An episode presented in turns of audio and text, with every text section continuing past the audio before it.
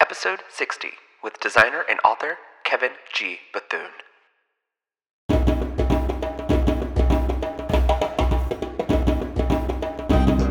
Welcome to the Institute of Black Imagination. I'm your host, Dario Calmese, an artist, writer, brand consultant, and generally curious fellow. And each week we bring you a conversation from the pool of black genius to inspire, engage, and help you unleash your own imagination.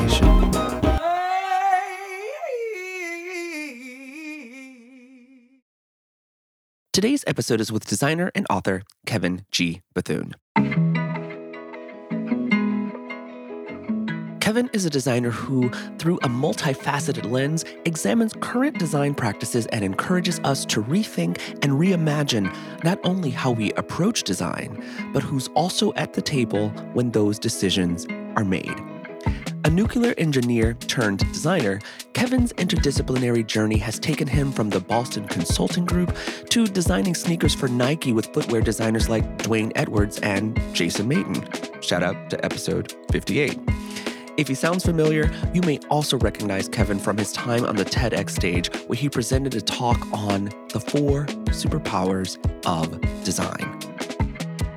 Born and raised in Detroit, Michigan, it was his parents' exposure to museums and art galleries that gave him permission to let his imagination run wild, influencing his interest in drawing as a hobby.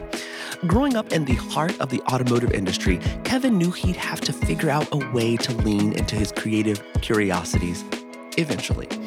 His education journey began with a degree in mechanical engineering from Notre Dame University, but after leading teams repairing nuclear power reactors, he felt he'd do better understanding business firsthand.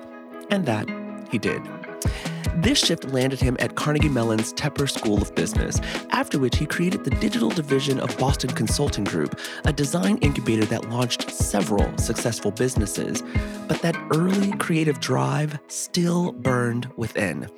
And although he later landed his dream job at Nike on the business side, he longed to leap to the creative side working early mornings and late nights with the godfather of sneaker design, the aforementioned Dwayne Edwards, Kevin eventually got his wish, and the rest, as they say, is history. Currently, Kevin works as the founder and chief creative officer of his think tank, Dream, Design, and Life. He is also the best selling author of his new book, Reimagining Design Unlocking Strategic Innovation, which we will include in the show notes so you can get your hands on a copy. In today's episode, Kevin shares with us his lifelong pursuit of creative curiosity. He reminds us that what may seem like a career pivot from the outside is really an internal expansion, as each new acquired skill makes you uniquely qualified for the problems you aim to solve.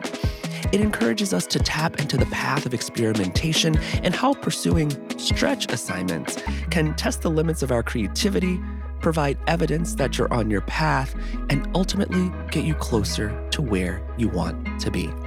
Let us know your thoughts about today's episode on Twitter and Instagram at Black Imagination. And you can also watch this full episode and others by visiting and subscribing to our new YouTube channel, the Institute of Black Imagination. You can also find this and more content over on IBI Digital at blackimagination.com. And without further ado, the thought provoking Kevin G. Bethune.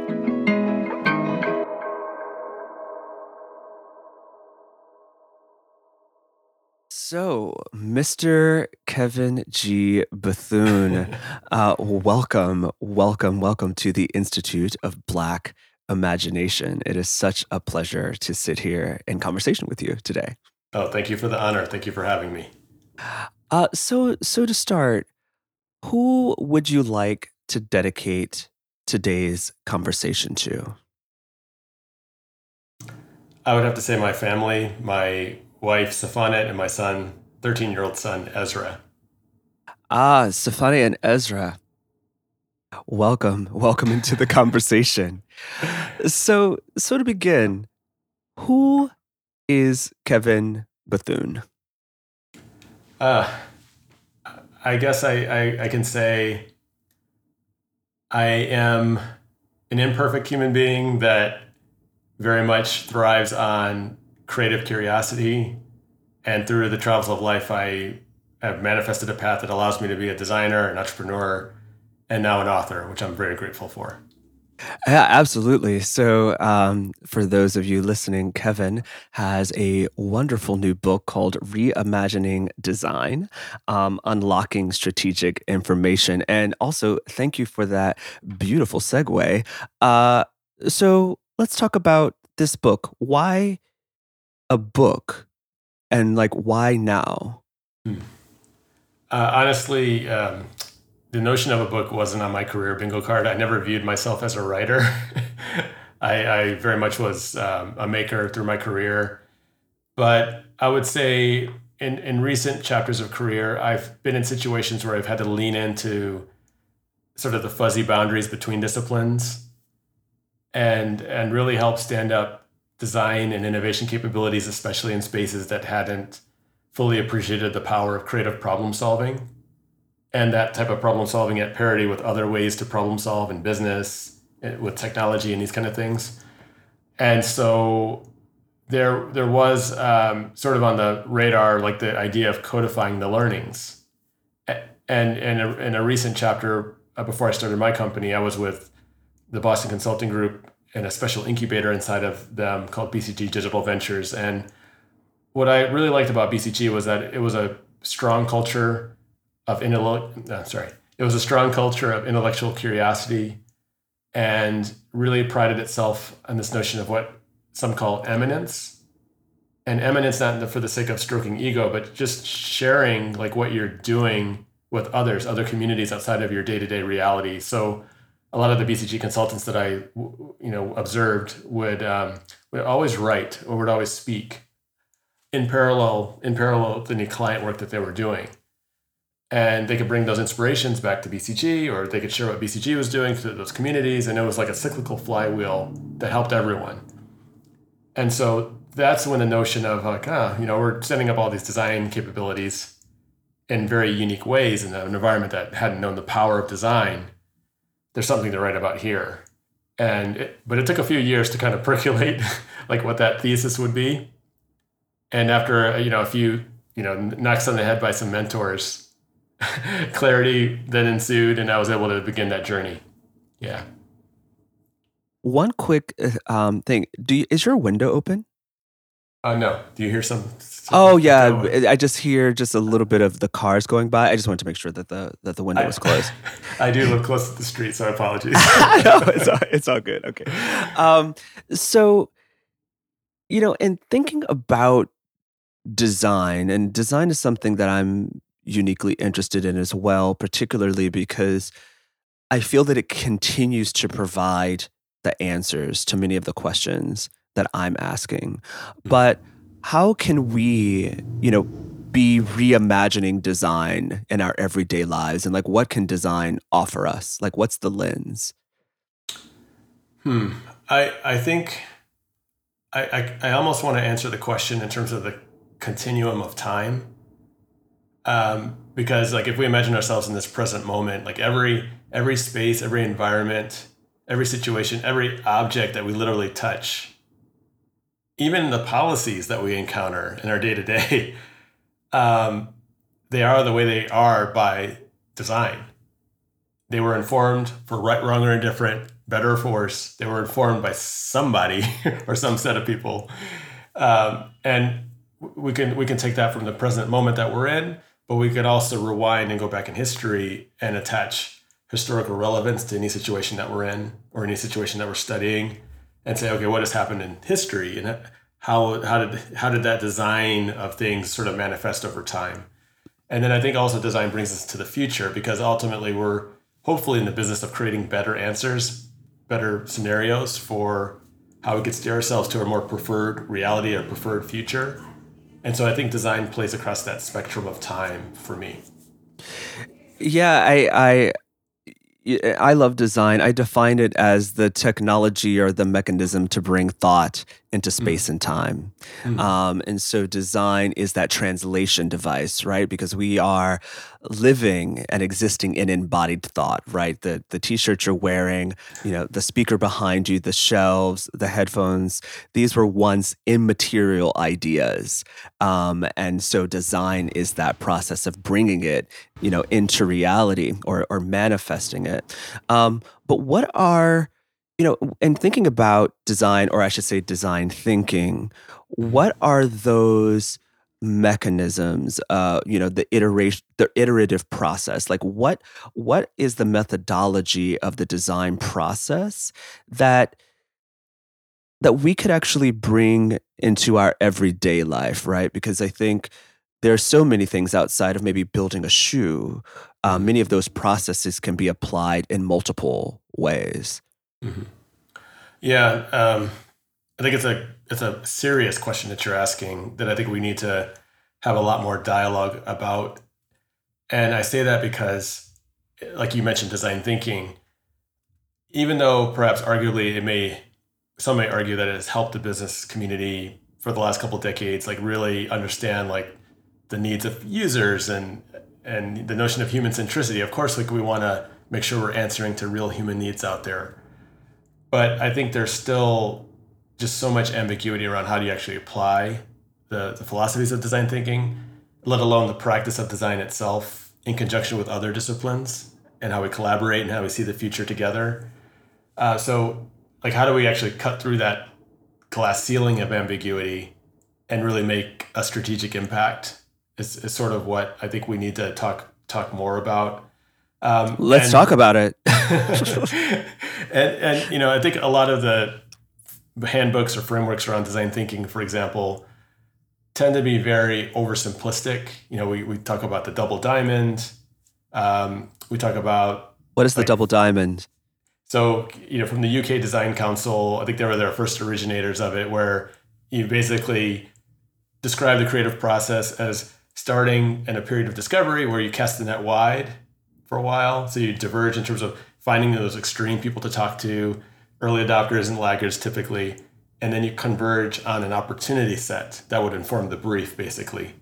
And then you go through a period of divergence when it comes to ideation. So you cast the net wide and sketch all the different things you could do to answer that opportunity brief, and then converge on the solution that's worth investing in and moving forward into product development.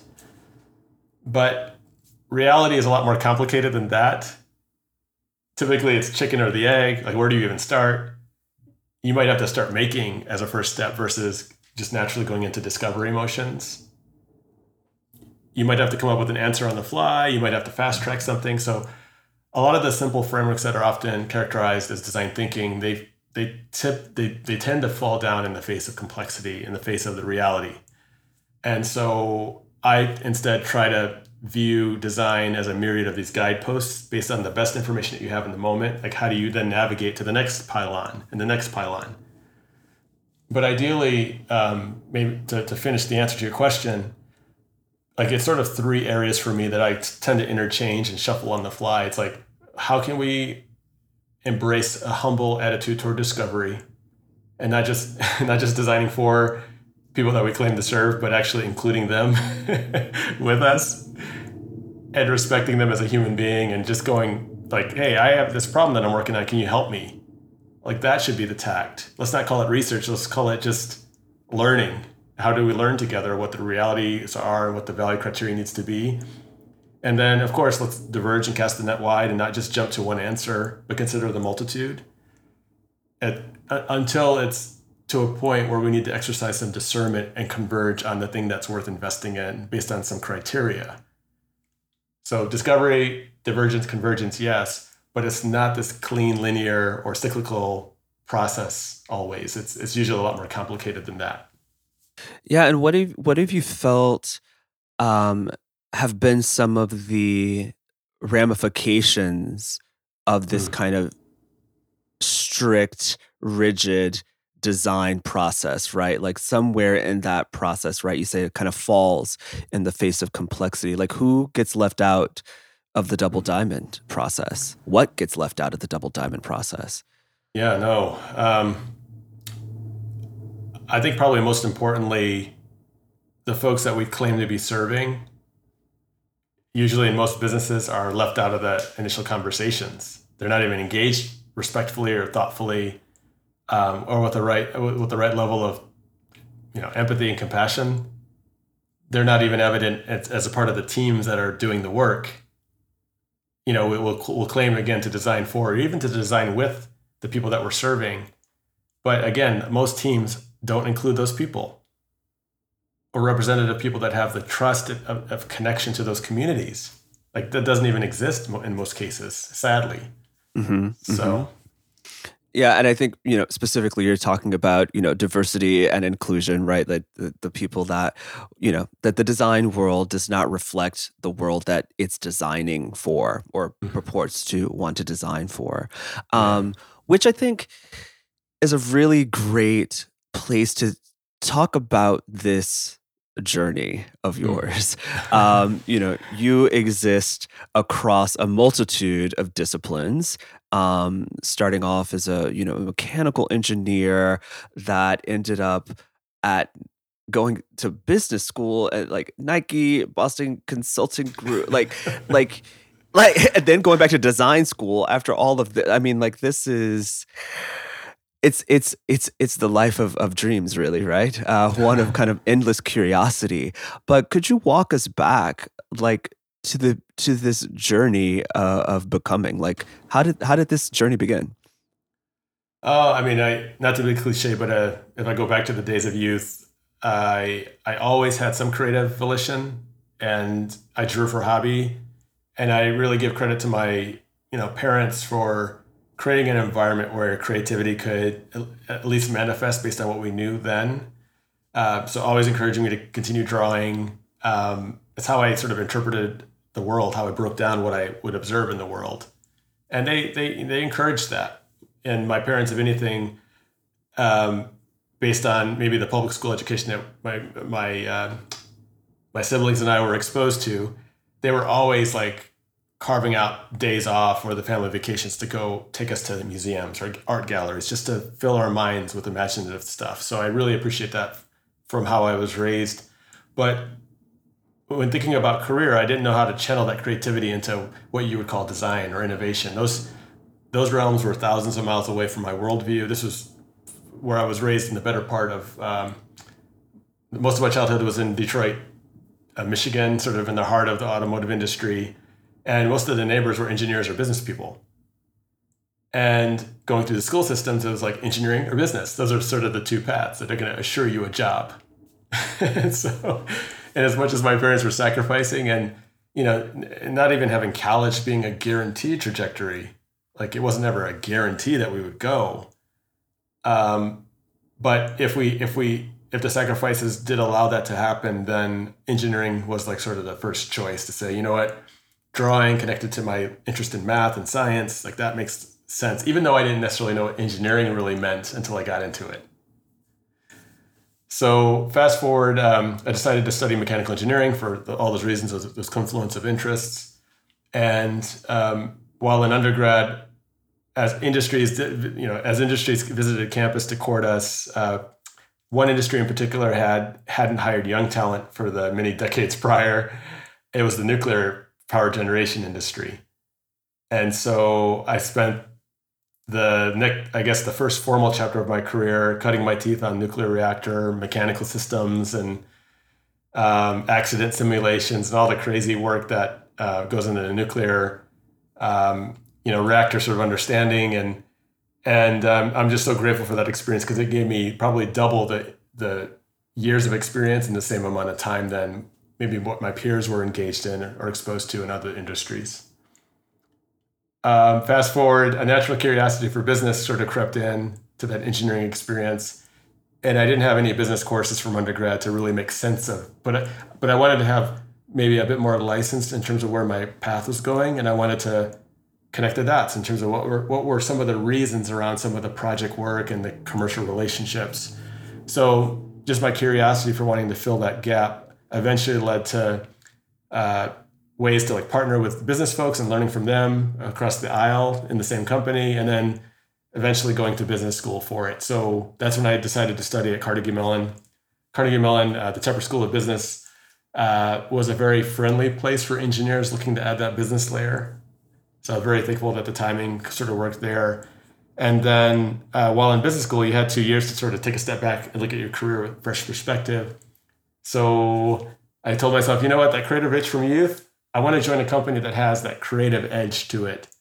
Not knowing what that would mean for me, but I wanted to go in a different environment like that versus just going back to an engineering company with my MBA. So it's like, how do you lean into an unfamiliar sort of stretch versus playing to the comfort zone? And thankfully, Nike was at the top of the list. They afforded me a path in. I started as a business planner, typical MBA job out of out of school. Um, and that was great because I I got to have I had to really um, get up the learning curve rather fast um, and understand that business acumen in the context of a publicly traded company like Nike and helping to synthesize the financial and operational performance of certain business segments and roll that up to the C level executives that are sitting a floor above me and how they uh, you know related that information to Wall Street and back and forth with earnings release calls. That just helped solidify that knowledge in a good way. But I was a product person at heart from my engineering background and my creative curiosity. So I started networking and networking across the Nike environment. Um, one coffee chat led to two, two led to four. So the chain continued. And then I met a f- couple um, newfound creative friends in Jason Mayden, Dwayne Edwards, and Dwayne uh, saw some of the raw creative work I was doing, and he gave me a shot to try my hand at sneaker design. And also at the same time, my day job had moved from business planning to more of an operational job within Global Footwear Product Engine. So now I'm seeing creativity all around me from newfound design friends. And then I have these side hustles brewing where I'm working on product and, and learning by doing, learning the craft of Nike product creation in that respect. I want to unpack this. Thank you for for. Sorry for the long-winded. Statement. No, no, I, I, I love to let people just ride, um, okay. but I want to unpack this a little bit um, because there's a there's a common thread uh, that weaves throughout this entire story, uh, and I think one that we can you know all learn from. One, you know, when you went to Notre Dame, um, you know, even for undergrad, and you. Mm it links even to this story that you told about Nike, this realization that there was a rigor mm. that you did not have that you had to ramp up for right mm-hmm. like even in your book you speak about you know getting to notre dame and you not really being prepared mm-hmm. uh, for that so how did you overcome that like what was that process of doubling down to hmm. meet the need you know, um, thank you for the question. I when I reflect back, you're right. It was like hitting a brick wall. Like, okay, the bar is clearly different than what I was used to. Um, but I, I think it went back to some of the values that were embodied in my household. Like, you know, we were a you know a humble family, but I, I think I think my parents did a good job of teaching us how to dream. To really say, you know, you, you got to have a dream for yourself of, of that future version of who you want to be. And life isn't easy life is hard. And you know we heard stories all the time of what they had to go through and what the elders before them had to go through. So the, the the fact that resistance would always sort of be present in our journey and the fact that there may be times where i'm going to feel ill-equipped or I, I don't have the knowledge but it, it's not about stopping there. It's about like, okay, how do I go get that knowledge? And even, you know, in the book, I talk about that, that first freshman advisor at Notre Dame where he sort of saw the initial midterm grades and the challenges and difficulties and said, you know what, I, I don't think engineering's for you. Why don't you just go into liberal arts or business or do something else? It's not for you. And again, like just kind of recentering and understanding like where I come from and what the family values were like that ran in contradiction. And it's like, well, wait a minute. At the first sign of difficulty, you're telling me to give up. That doesn't compute. I'm interested in this space. I will figure it out. And that was what I told myself and also sought the right wisdom and you know input and mentorship to figure out the better way to study mm-hmm. to, to elevate and meet the bar yeah yeah and i love this um you know this notion because there there's some there's some kind of juicy details uh, that were that were left out. Like one was you know you choosing to take this uh, job at the nuclear plant with Westinghouse because you wanted to get to it. Like you didn't want to wait, you know, 10 years in the factory floor, you know, doing this kind of rote, systematic way of, you know, engineering, right? Mechanical engineering. Like you wanted to hop to it, you wanted to like fast track it. And so you chose a career that allowed you to really hop in. And I think this idea, and it kind of, I think, goes back to what you were mentioning earlier, even with the double diamond, that it's in the doing.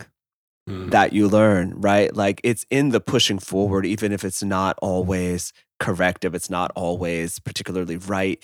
But there also is this this inner voice uh you know of curiosity mm-hmm. that's that's guiding you um and that allows for the courage i think to to make these pivots how how did you find that voice and how do you know when it's time mm. to pivot and i ask that knowing that you know so many of us right are you know doing what we always thought we were supposed to do, right? Like getting that good engineering job or, you know, doing, you know, maybe mm-hmm. nursing or or teaching, but there's another voice that's kind of knocking. Um and and how do we how do we how do we find that voice and when do you know it's time to make that change? Yeah, I I think I think it starts with dreaming when you're young. And trying a lot of things. It's stroking the curiosity, beginning as early as possible to just practice exercising on your curiosity, whether it's making a drawing or making a prototype or making a song, whatever whatever the whatever the experiment is that's that you feel is in, intuitively right, instinctually right. We have we have to do it, and I, that's what I at least try to embody here for my son. Like I want him to try all kinds of things, and eventually through evidence building, you start to say, oh, you know, I like this or I like that, and I want to double down in those couple areas, right? I think I think the same is true. It continues to be true as adults um, because there have been there may have been like early notions, and maybe I didn't know how to articulate them as design or innovation. But I remember like that anecdote. I would maybe want to do that one day, or maybe this one day, and or in the face of resistance where I'm curious about maybe a new area before I even know that I'm going to potentially jump into that area, I, I, I may start to ask questions. And then question, questioning and having conversations leads to actually making a more concerted experiment, whether it's a side hustle or my own experiment, my own prototype or investigation. I make something. And if it goes well and I have evidence, I can hold that up. Not not only for others to see, but just for myself to understand, oh, I was able to do that and it doesn't mean that I mastered anything. If anything, I'm just getting started. But at least the evidence points to some building of confidence and credibility that maybe there's something to this path. Maybe I should do it again and again and again. And even if you hack away at the tree, it doesn't mean that it's going to fall down in your direction still. You, you, that, that, that path of experimentation, in some ways, it, this has been true for me, in that you, you're brought to a fork in the road where you then learn enough to know whether you need to commit to that path or not, or leave it be. Because not every path is meant for us, right? But through the learning, you are gonna you're gonna arrive at those forks in the road, the forks in the road, and that's a grateful position to be in. If you didn't do anything at all, you never you never reach the fork in the road. You never you never get anywhere. But once you're at that fork in the road, um, you have to make a guttural commitment sometimes and really double down. And for me, I think the biggest fork in the road occurred when I was at Nike. I was already in most in many people's eyes, I was already in the dream job that a lot of people would love to see themselves in. And I and I and I'm saying this with a healthy amount of privilege that I even got to be there in that environment. But as I was doing these side hustles, designing shoes on the side, holding up evidence, the big fork in the road was like I could either continue to claw and scratch another 10 years before I was fully credentialed in Nike's eyes as a established footwear designer, or I could go invest in my creative foundation in a different way.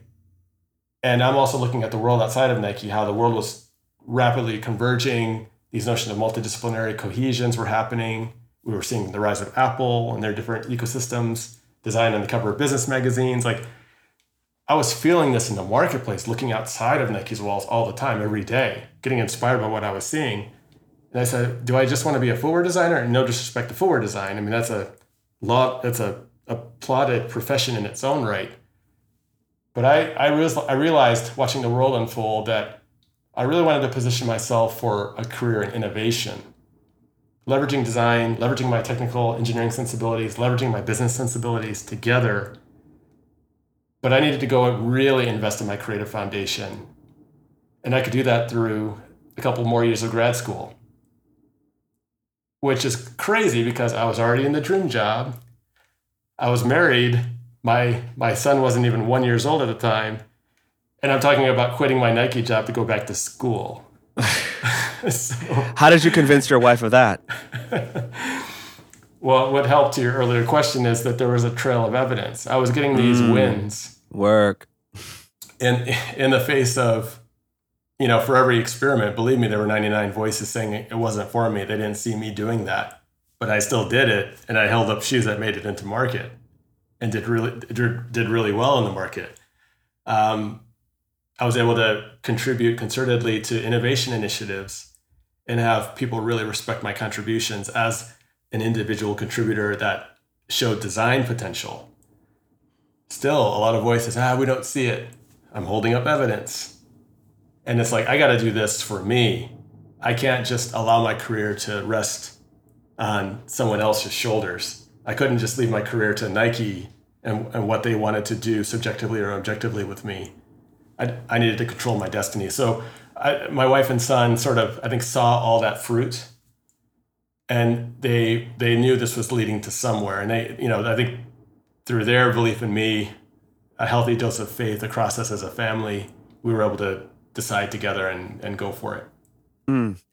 I, I I love that. And I think it's something I I talk uh, a lot about, um, or or that I should just say that I'm constantly um, tapping on, which is the role of desire, mm. um, and desire as almost an innate intelligence um, mm. that we should really lean into more um, because I think what you're speaking about, as far as like exploring one's curiosity, is it's it's it just really comes down to play, right? Mm. Like kind of just play, just trying things out, um, and being a multidisciplinary artist myself, right? I, I, even as you speak, I didn't really think about all of the things that I just played with, right? Mm. Just in my in my bedroom on GarageBand, composing songs that nobody would hear except my mother, like you know, just just trying stuff out, which is like kind of insane, but but it breeds right you start to make these other connections you know across mm-hmm. platforms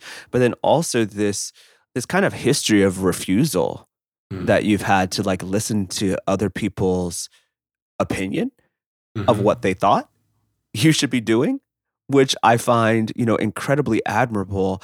But also, like you mentioned that, you know, you can be chopping at the tree, but it doesn't always fall in your favor. What was what was one thing you chopped at that did not fall in your favor? And you're like, oh, uh, maybe uh maybe mm. I shouldn't uh, go down this path.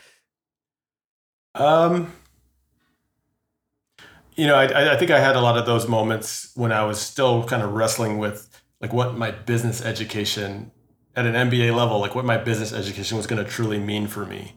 Because, it, you know, there were times where I, I definitely found my my own voice was hard to hear in the midst of many voices because whether it was navigating business school or in my you know first business planning job where my peers were former investment bankers or or for, former you know master's level accountants and you know corporate titans of finance like these were my peers around me, and I had to come up to speed and and and really like match the bar of what they were setting in the work.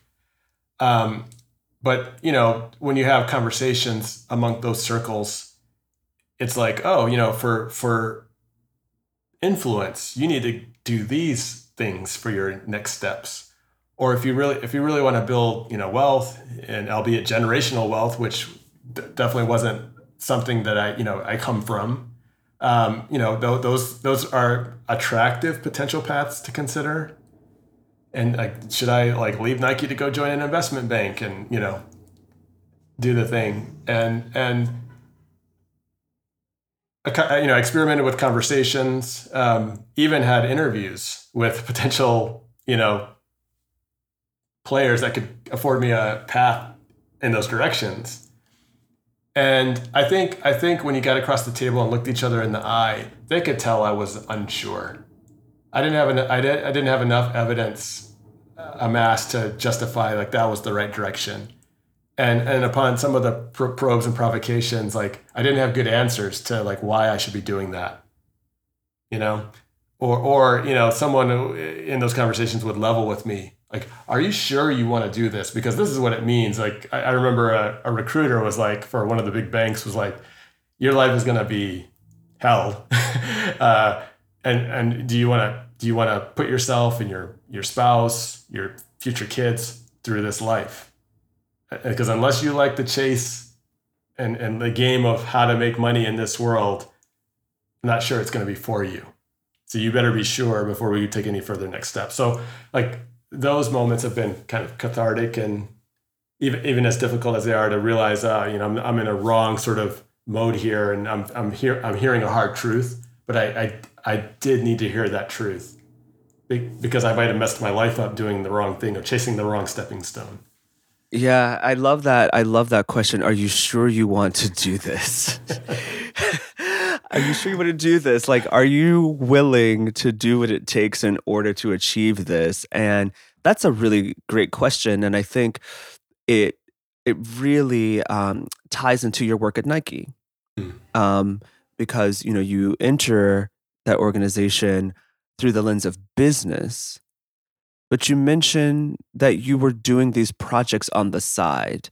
Mm-hmm. Um, something in your book that you called a stretch assignment. Mm-hmm. Um, what is a stretch assignment? Number one, and then two, how how did they assist you in your path to becoming right? So you you have this kind of mainstream job that you're doing, yes. and then on the side, for free, you're doing these other things, right?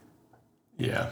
And and I have to add an important caveat. Like I'm definitely not a proponent of having people feel like they have to go do these extra things to to get ahead, to be perceived as like credible in their profession because a lot of people can find that they're being exploited if they do that. So any stretch assignment that I took on was uh, actually my choice to do that for the sake of like wanting to learn and experiment around an area or potential path that I could maybe step into one day. So like I wanted to, you know, learn as much as I could about how design worked and how design could connect to the things that I had done prior from my engineering and business background. Um, and to the earlier point around like, are you sure you want to do this? I got that same provocation when I was doing those those those, those stretch assignments. Um, you know, from the Jasons and from the Dwaynes of the world, where whereas like, they, I'll give you a shot, but are you sure? Because it's going to be hard work, and I'm, the bar is really high. I'm going to hold you to it. I'm going to hold you accountable.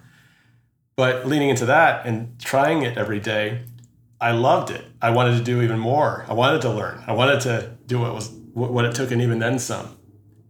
And you know, working with Dwayne, for example, he gave me my first footwear design brief but we would meet each other in the morning at like six in the morning before you know sunrise in most cases in Portland, and uh, you know we would commiserate around like 8 9 o'clock. We would both do our day jobs. He had a t- big team to manage. I would go do my job, and then at night I would work on his assignment till the wee hours, and then show up the next morning at six. So over the course of a year, like that's what it took, and we got two shoes out on market with my design credit under his mentorship and you know he invited me to all the Jordan brand like product reviews and nervously sliding the sketches across the table, like so feeling you know nervous intimidation, sweating bullets in terms of like the what the Jordan brand product team would think of my sketches. You know, like, like that was very scary. But the fact that they gave me constructive feedback, the sketches were good enough to hold you know hold water and I could come back the next week with better iterations. And I was feeling the love of that team, and they were they were nurturing me and they were encouraging me forward, while also being honest with me and holding me accountable to the standards. So um, that's how stretch assignment sort of played because they they provided a trail of evidence. Hmm. Hmm. Yeah, I bring it up because I I think it's I think it's so important to to just really understand that sometimes the passion is is even outside of like your quote unquote day job, right? Like yeah. what is it what it takes in order to become that mm. this is it, it's work, right? Obviously, these things take work, um, you know, but finding the love in it. And there's something that um, I think we haven't really spoken about yet was the role that particularly black individuals have played in this journey um, mm. you know one um, in you even going to business school right that there was a consortium um, of a group of schools that were particularly looking for you know black and brown individuals and so that is actually what allowed you to i mean obviously there was talent but that that you know that that provided that pathway right mm-hmm. to make it uh, that you could go to Carnegie Mellon. And then even like, you know, your mentor, Jason Mayden, right? These are people in places that you want to be mm-hmm. that look like you. Yep. You know, and yeah. so how important is representation in these spaces, and particularly in the space of design? Ooh. Um, yeah, all kinds of thoughts come to mind. Um, you know, the first I'll say, you know, representation absolutely matters.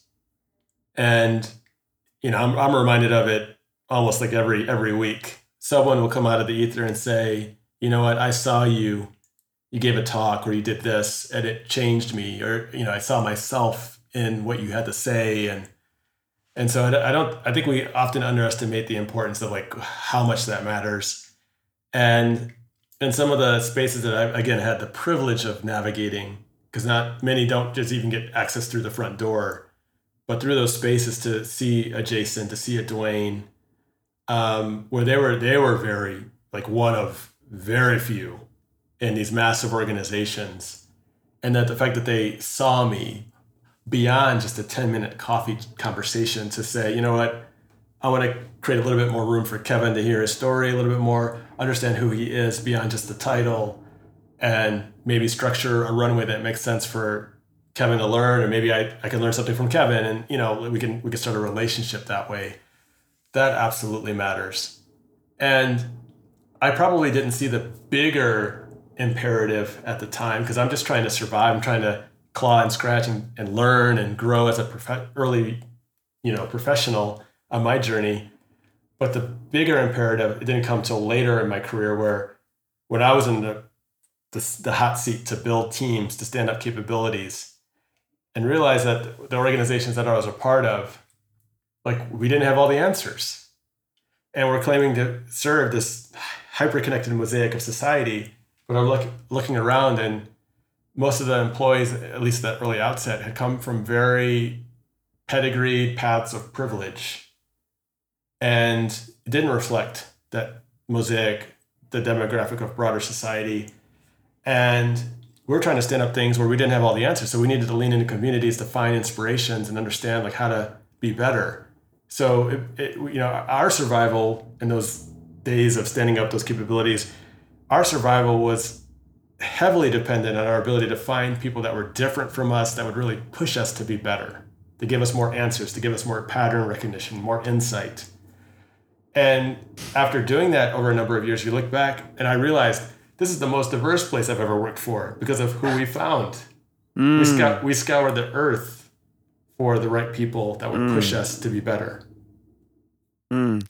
That's actually one thing that I you know, even when we first met um, at MIT, mm-hmm. one thing that I just really admired was your your candidness about what it has been like, right? Like your journey of navigating, you know, these various spaces as a, as a black individual um, and as a black man in particular.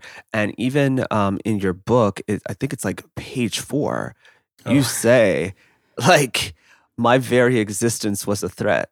Hmm. Yeah. Yeah, there, were, there you, were a lot. Oh, sorry. Could you unpack that? Yeah, no, go for it. No, the, you know, again, the privilege of being able to even write a book, it was sort of a forced cathartic exercise to have to unpack. And when the book started, I thought, oh, it's going to be a, you know, it's going to be a bunch of design business frameworks under the realm of design thinking or, you know, design integration with business. It could have easily been that type of book. But I think, I think around the time of the writing process was the very start of the pandemic. We were approaching the summer that was George Floyd a bunch of compounding pandemics on top of each other as we were all wrestling with 2020 and beyond. I couldn't help but connect a lot of the overt stuff that we were feeling and experiencing with remembering what that resistance felt like. Now, I'll, I will say that constructive critique on anything I was working on, I'll take that all day.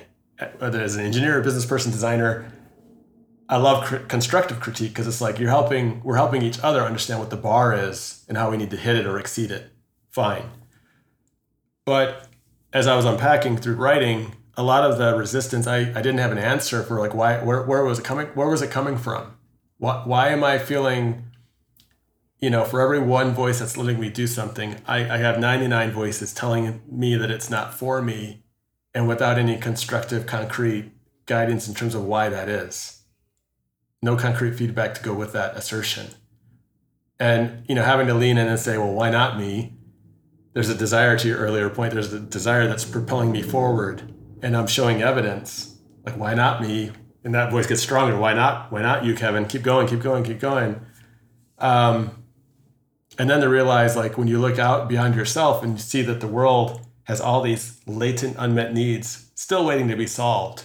And, and those needs aren't being solved by the people that are professing to guide the ivory towers of design. So so what, what are we doing about that? How do we change our team dynamic and the makeup of our teams to make sure that we're relevant to serve those people? So. Yeah um you know a, a slight pivot you you know you exist across you know these multiple t- fields which i think in contemporary culture uh, maybe someone would call a generalist which i don't think is really accurate um, but it but you exist in these different realms of you know technology you know design uh, innovation and and even business um, but that isn't wasn't always met with like open arms, right? Like, you know, what are some of the challenges actually uh, mm. of being multidisciplinary? You know, most organizations, especially the bigger that they get, um, I think industrial revolutions have shown us that most forms of global enterprise, the bigger they get, they tend to over specialize their people. And all of a sudden, you have departments, you have, you know, very like specialized titles. Like I've been in some organizations where the person's business card, the title on it was so long, it took like, like three lines to fill. And it's like I, I I couldn't tell like my friend outside of work like what you do because your title is so complicated. and and realizing also that the the amount of time that we got to spend collaborating with different disciplines, people from different departments, was always the the exception, never the rule and any volition to connect the dots, even if it was well founded by looking outside the company walls and seeing like a gross unmet need that we're not answering to, when you start speaking up, being told, ah, that's not your job, that's XYZ department's charter. If you if you keep going there, it's gonna look weird that you're stepping on their sort of turf, and that's not a good look for us. That's that's been a typical feedback in my experience in large organizations um, only recently, you know, the last handful of, you know, 10, 15 years, I've been in spaces where, you know, we had to lean into each other and figure out how to make the cross-disciplinary collaboration more the norm and not the exception. Yeah, and then what opportunities does it allow for, right? Like on on one level, right, you know, you're trying to somehow explain yourself to this external force who can only put one, you know, in these narrow categories, but ultimately it offers a wealth of opportunities. And so what does a hmm. multidisciplinary approach, even just to life, hmm. offer? You know, I think I think we can congeal an integrated vision much faster. Like even as an individual, like yourself, you explained these different multidisciplinary sensibilities. Your ability to conceive of a, of a really good holistic idea can come much faster than if you just did one thing your whole life. And I found that to be the case in my career. Like we can get to a vision much fast faster. And we can also like rally the sensibilities to just begin prototyping against that vision like immediately versus waiting for some other actor to enter the, the problem solving and take the idea and, and run with it.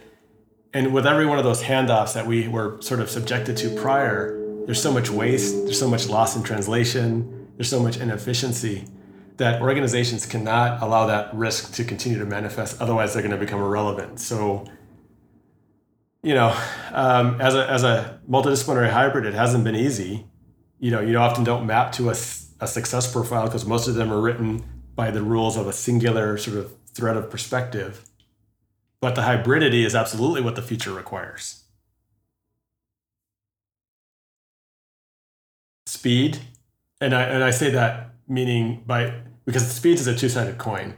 Speed, I say speed because again, we can get to that vision much faster and also inform the short-term things that we do and build and execute to steer ourselves toward that vision, pivoting as necessary as we learn that that doesn't necessarily happen so well if we're in a prior modality where it's all about handoffs, waiting for someone singular to do something, and we hand off something to the next person, whether it's the business people thinking of the great big idea, handing that over to a design firm or design department, and then the design department hands off to a you know software division to execute the prototype. It might be a couple years before we see anything worth testing in market.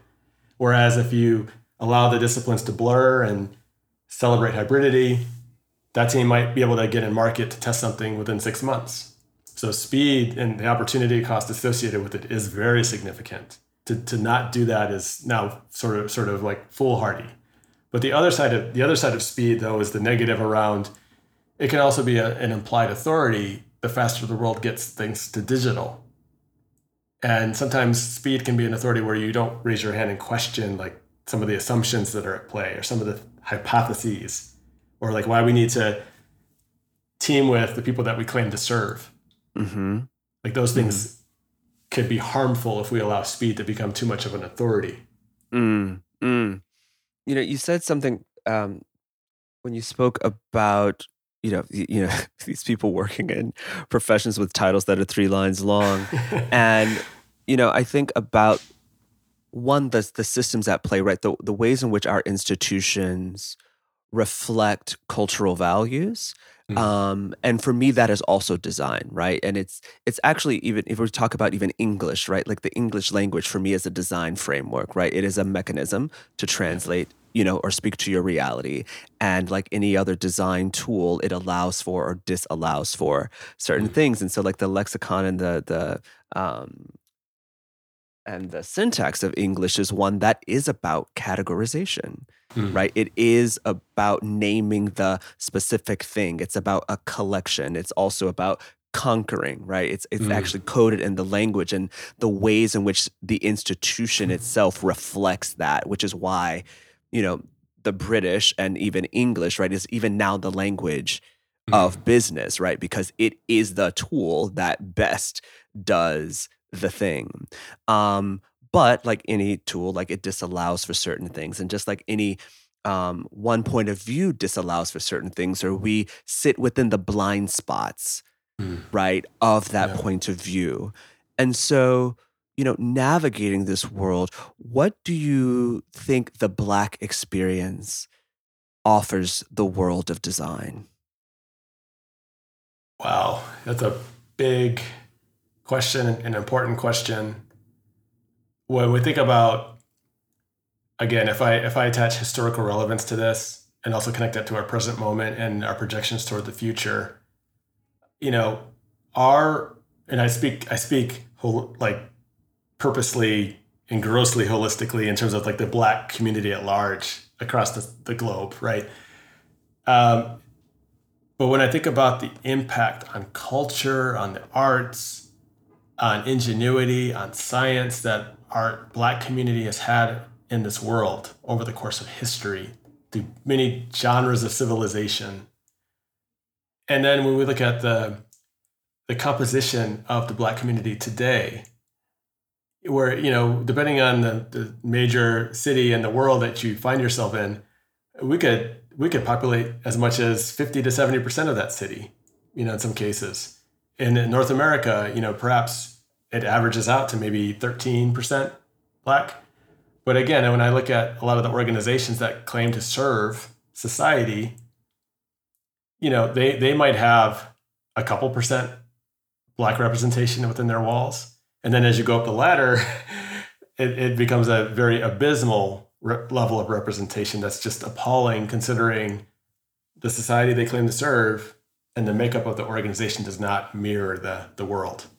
And and you know, we don't most global enterprises, most industries still don't give appropriate credit to the role, the level of influence that the black community has had in shaping you know what happens the, the, the best of what happens in our society. We don't get credit for that. Unfortunately there's still a lot of exploitation and extraction where, where others get the benefit off the back of the culture and i'd love to see that stop and the design community has a very important role in this in that if you believe that design sets the precedent and creates the future in terms of the things that we bring into the world, we fail society if our teams don't have the, the same level of black representation within the best studios of the world. We fail. Yeah. Do you, you know, in, in your book, you talk ab- about the Bauhaus, which is uh, as a favorite of mine as well.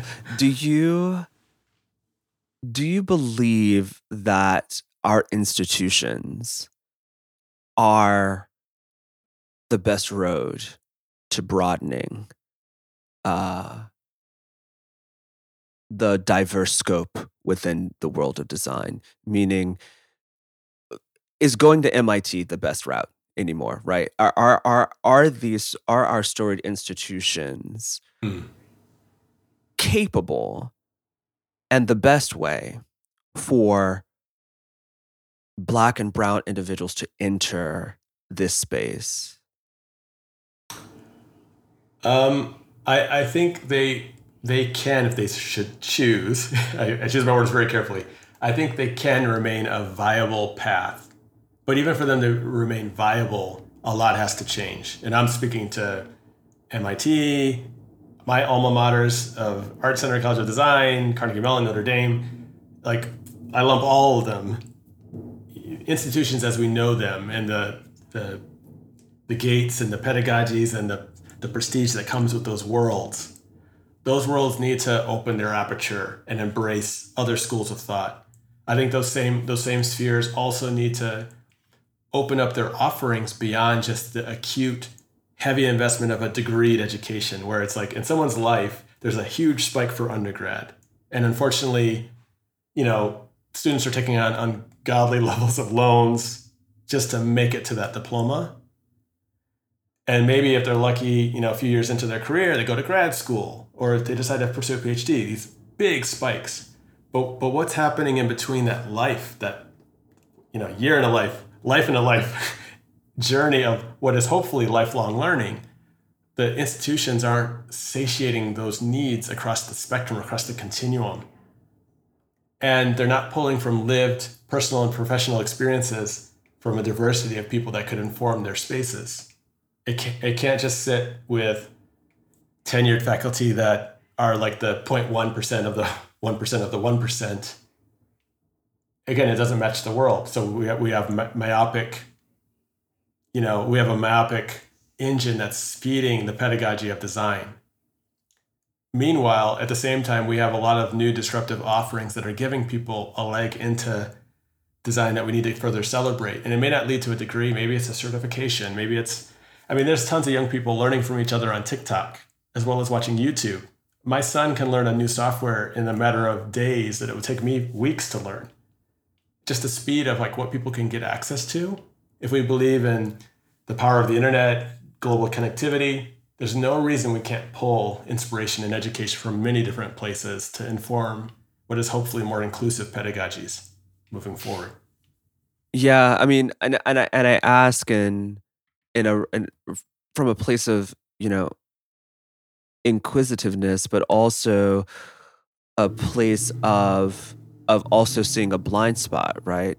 Um, of you know, you know, I mean, I'm here at an institution right now, right? Like I'm I'm sitting here, you know, a quarter mile from Harvard, and just unsure mm. just unsure if these institutions, which are couched in the culture of capital colonial extraction, mm-hmm. right? Because even if they can offer the education, right, it comes at the cost, right? It comes at, the, there's this other trade off that one has to make in order to gain access.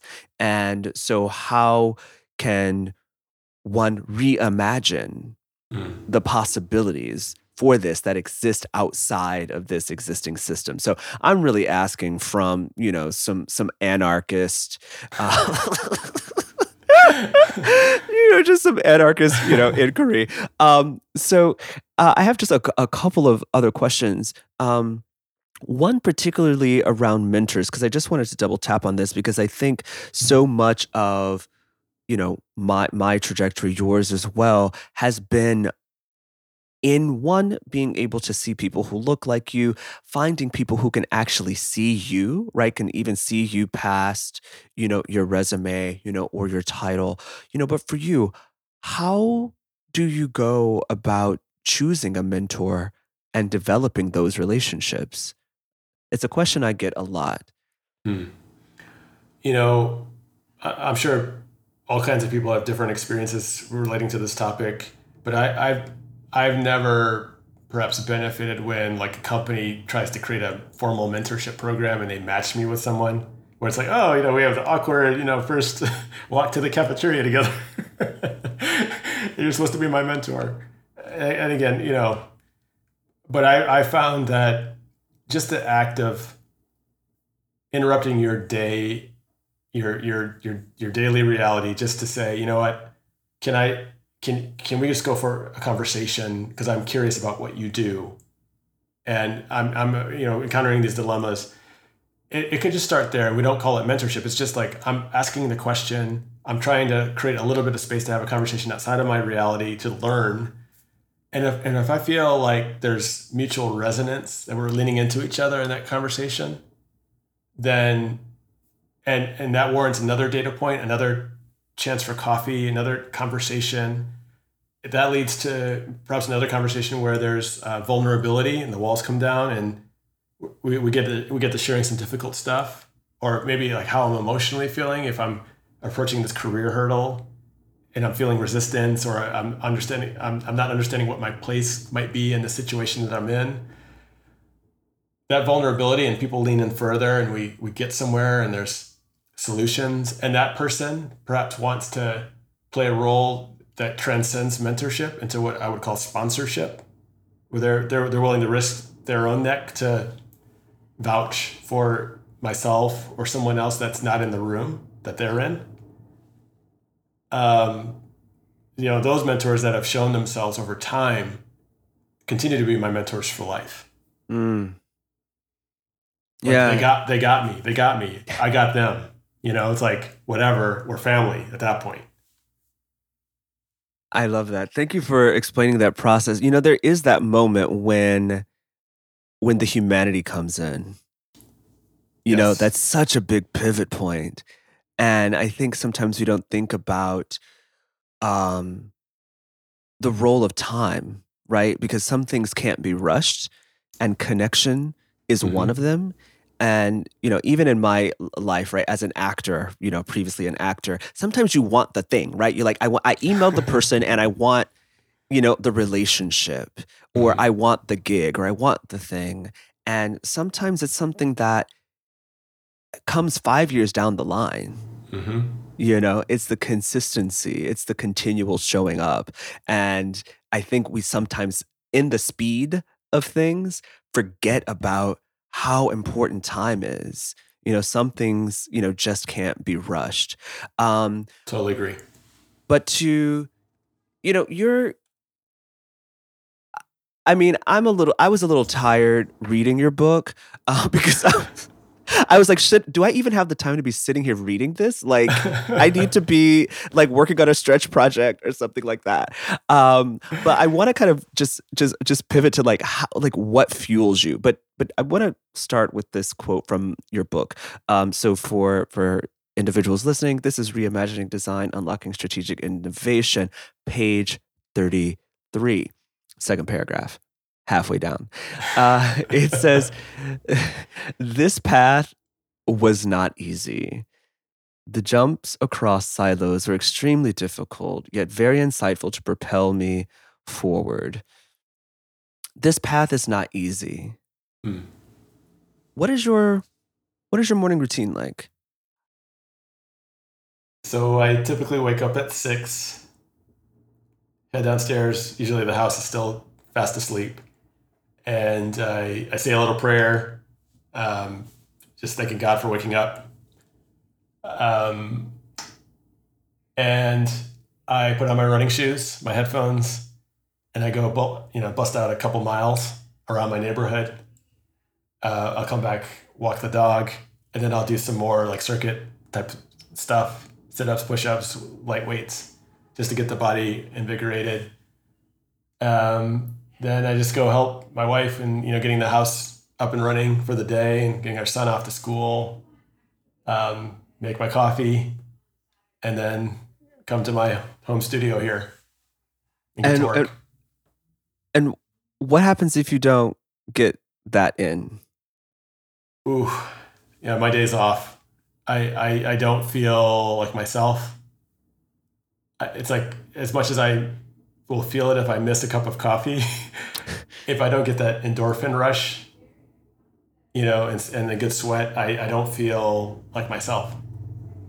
How did how did you dis- how did you come to this morning routine? How did you discover this for yourself? Like how did you discover what works for you? What gets you going? Uh, you know, I've, I've been running like distance running ever since I was, you know, um, in high school. I was a skin, skinny kid, so the, the track team looked at me and said, "You're coming with us because you're skinny and you could. we, we think you could run far and fast." You know. so I've been running my whole life, um, and I and I know what it felt like to not run at, at certain times where maybe the the stress of the job or whatever I was, you know, gaining weight, um, not feeling like, or just not dealing with stress well.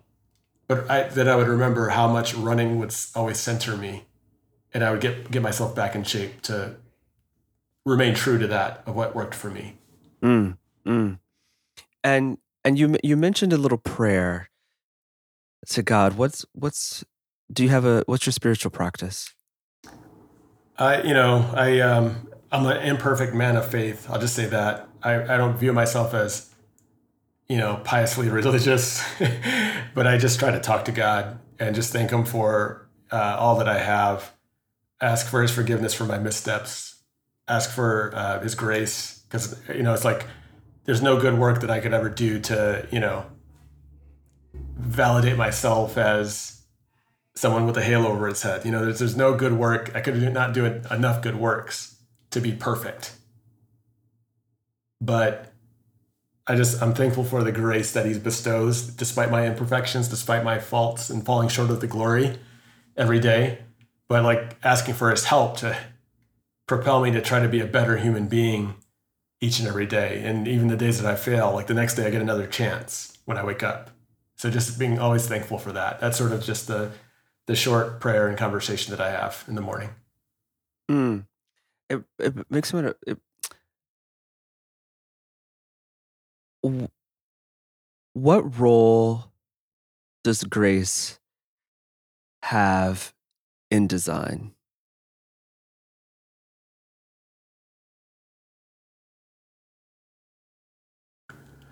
Um,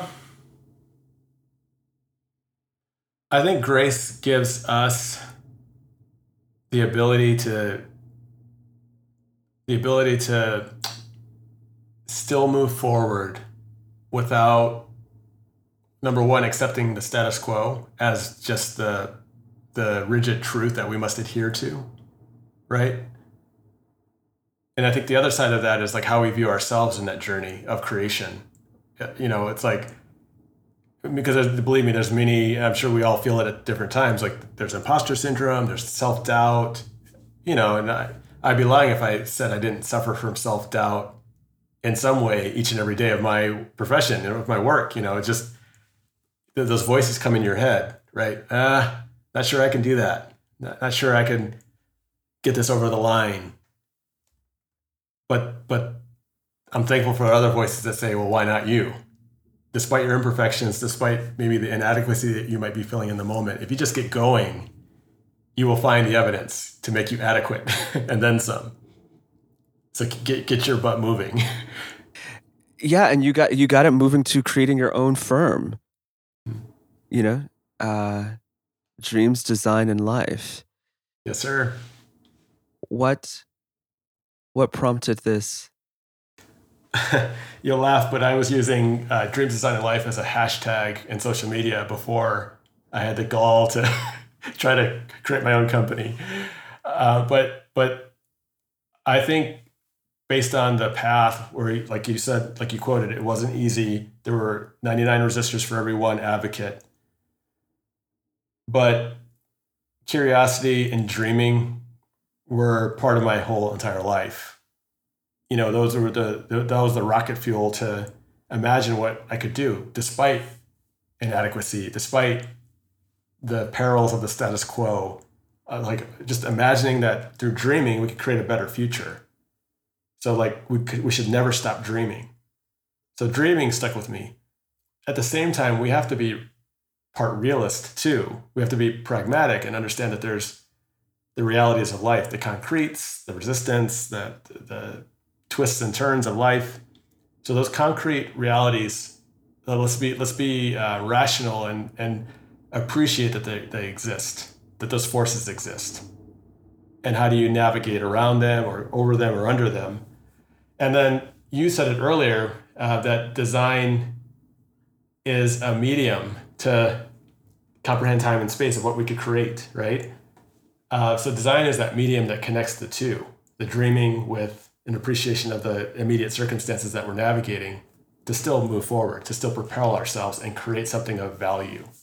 Mm. Dreams, design, and life. Mm. Unlocking human potential. Amen.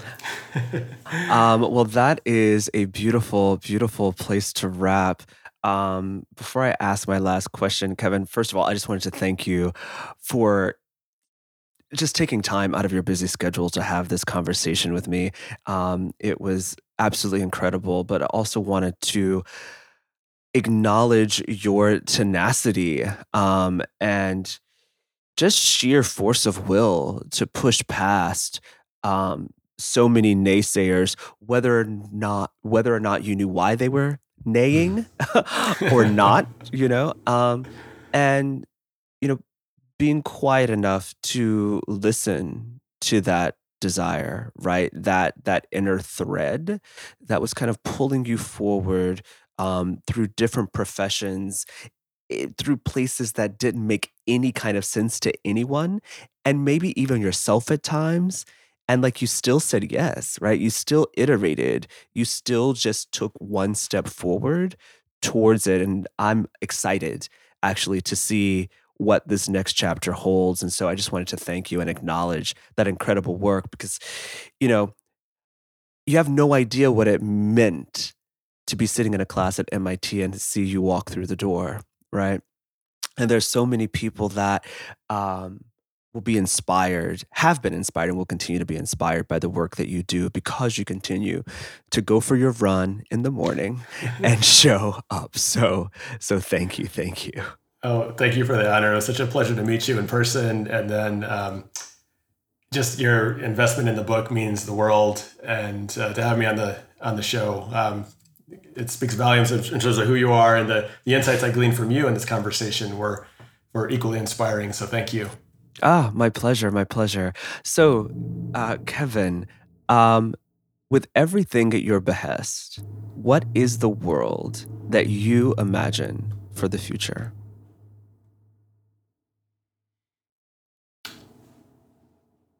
The world that I imagine ideally is one where we're we've broken out of this unfortunate paradigm of marketers marketing, consumers consuming, and unfortunately, based on the power of computation, continuing to speed up that flywheel of behavior. I, I pray and, and want to create a future that um, I pray for and want to create a future that allows us to show up for each other in the ways that are most human, respectful, and responsible. And there's so many lessons and learnings that we can pull from each other across the beautiful mosaic that is the world that are not owned by like one pedagogy or one institution the more we can figure out how to free up wisdom collectively and share it and figure out how to break out of these unfortunate flywheels of consumption and negative business precedent if we show up for each other in the most meaningful way the business will take care of itself so we have to trust and have faith that we can show up for each other and figure out ways to show up figure out ways to unlock human potential, how to foster human connection, how to connect generational wisdom where we're not being ageist and we're not placating to weird fads and behavior because it's the hot topic of the moment. Like, let's figure out how to show up for each other. Hmm. Amen. Well, I want to see that world as well. My brother, thank you, thank you, thank you so much. Thank you, Dario. Let me tell you, Kevin is the real deal. He exemplifies that leading with an open heart is the pathway to excellence. Share some of your thoughts with us over on Instagram and Twitter at Black Imagination. And make sure you check out this conversation and others at blackimagination.com. And you can now watch this and other episodes over on our new YouTube channel, the Institute of Black Imagination. The phrase, curiosity killed the cat, must have been written by someone determined to keep you in your place. Stay curious and keep dreaming.